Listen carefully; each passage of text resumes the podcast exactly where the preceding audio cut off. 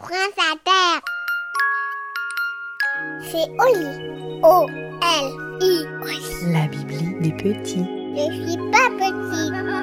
Bonjour, je suis Alain Mabanckou et je vais vous raconter l'histoire de mon grand-père Mokila et du coq solitaire.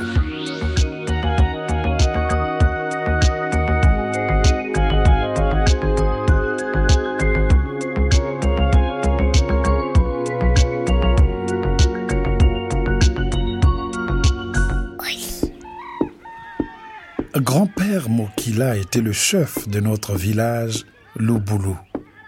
Un jour, il me montra un mouton et me dit « Ce mouton est un membre de notre famille, tu dois le respecter comme s'il était un être humain. » Je regardais un moment l'animal qui remuait ses oreilles comme s'il acquiesçait les paroles de mon grand-père.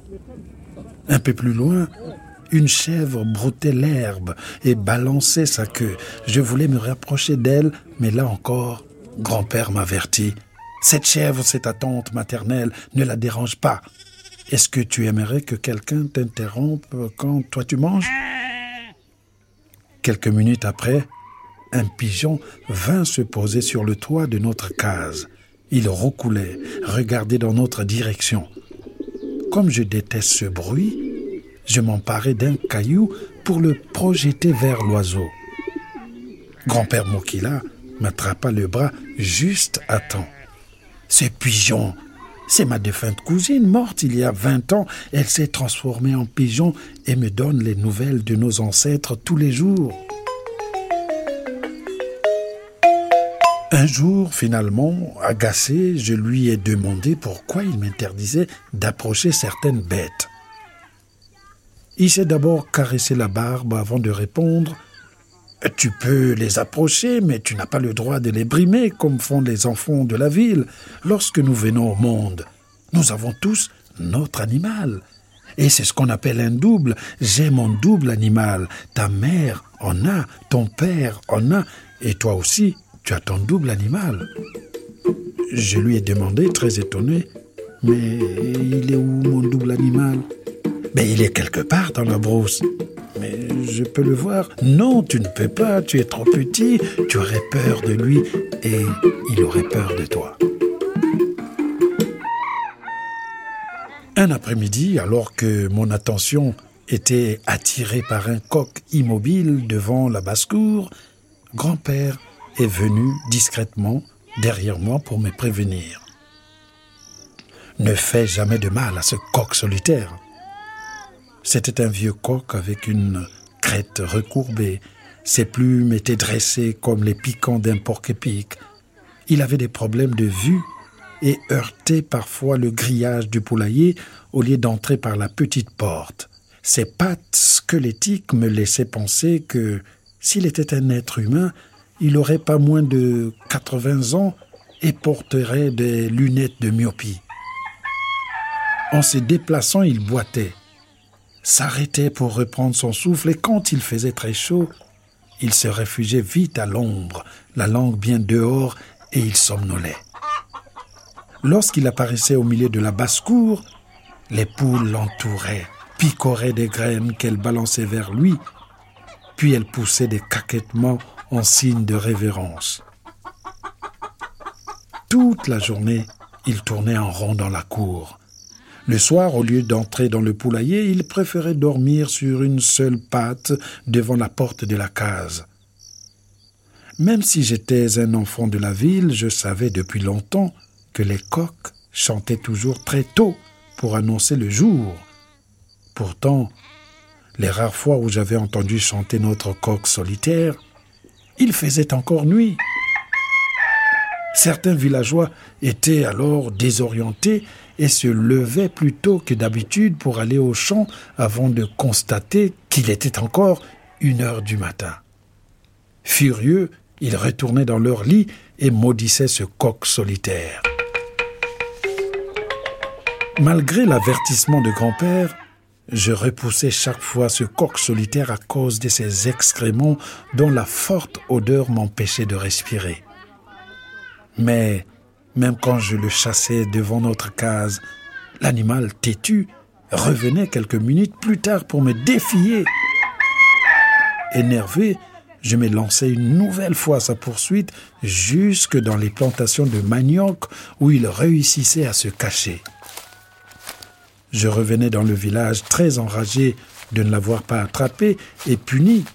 J'étais étonné de le retrouver devant la porte de la case, le bec en l'air. C'était sa façon de se moquer de moi. Moi, je me demandais, mais comment s'est-il arrangé pour arriver là, avant moi, alors que je l'avais laissé dans la plantation? Est-il plus rapide que moi, lui qui n'arrive pas à se déplacer et qui voit très mal? Comme je ne supportais pas d'avoir été humilié, un jour je me suis emparé d'un morceau de bois dans l'espoir d'assommer ce coq. J'avais encore la main levée au-dessus de ma tête quand j'ai entendu une grosse voix dans mon dos. « Qu'est-ce que tu fais ?» C'était grand-père. Je ne l'avais pas vu dans une colère aussi rouge. « Petit-fils, viens avec moi, je dois te parler. » Il m'a pris par la main, m'a entraîné derrière la case et m'a dit de m'asseoir à même le sol. Il suait tout d'un coup, le souffle coupé. « Tu voulais me tuer, c'est ça ?»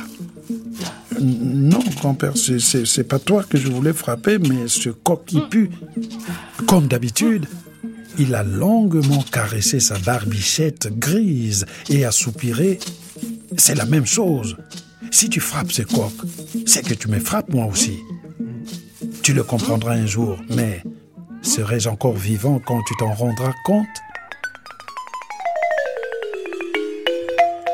Grand-père Mokila n'est plus de ce monde. Il est mort à cause de la gourmandise de mon oncle Pandi qui avait tenu à manger le coq solitaire le jour du Nouvel An. Tonton Pandi vivait derrière la case de grand-père. Chaque fin d'année, on devait choisir un coq dans le poulailler de grand-père pour célébrer la fête du Nouvel An. Jusque-là, le coq solitaire avait survécu parce qu'il écoutait aux portes et ne traînait pas loin du lieu où se déroulait la réunion familiale. Quand on décidait de manger deux jeunes coqs blancs, le coq solitaire savait qu'il n'était pas concerné. Et pendant des années, il avait échappé de finir dans une marmite et dans notre ventre. Mais cette fois-ci, au mois de décembre, tonton Pandi avait déclaré devant toute la famille: « Il faut manger ce coq solitaire. Il est trop vieux et ne nous sert plus à rien. En plus, il pue et chante en pleine nuit. » Grand-père, qui assistait à la réunion, était resté silencieux. Le coq solitaire avait entendu les propos de tonton Pandi. Il a disparu avant le lever du jour et n'est revenu que vers le cinq janvier. On avait mangé deux autres coqs à sa place. À la fin de l'année suivante, tonton Pandi a eu une autre idée. Il a dit pendant la réunion: « Finalement, ben, on ne mangera pas ce coq solitaire, il est trop vieux, il ne voit plus rien, il est idiot, il ne vaut pas la peine. Si on le mange, on souffrira tous de la diarrhée. Je propose qu'on mange plutôt les deux poules que nous avons achetées l'année dernière à Mouyondi. » Le coq solitaire était certain d'échapper encore une fois à son sort. Il n'a pas quitté le village. Le premier janvier, à six heures du matin, mon oncle l'a attrapé devant la case de grand-père et lui a tranché la gorge d'un coup sec. La fête a été longue et joyeuse. Les adultes ont bu du vin de palme et ont dansé toute la journée. Les enfants buvaient du jus de gingembre et jouaient à cache-cache derrière les cases du village. Seul, grand-père Mokila semblait s'ennuyer et somnolait dans un fauteuil en liane. À la fin de la journée, grand-père s'est retiré dans sa chambre en murmurant à la famille: « J'ai pensé que vous m'aimiez, mais je me suis trompé toute ma vie. Je vous souhaite donc une bonne fête. » Personne n'avait compris qu'il venait de dire ces dernières paroles et qu'on ne le reverrait plus. Le deux janvier, aux alentours de dix heures du matin, tonton Pandi est allé frapper à sa porte. Il a trouvé grand-père étendu par terre, les bras en croix.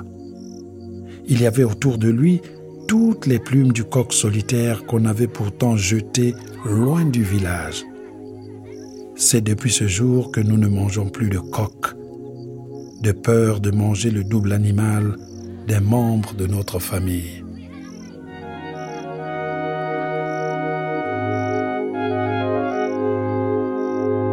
Voilà, l'histoire est finie. Et maintenant, au lit. Non, une autre.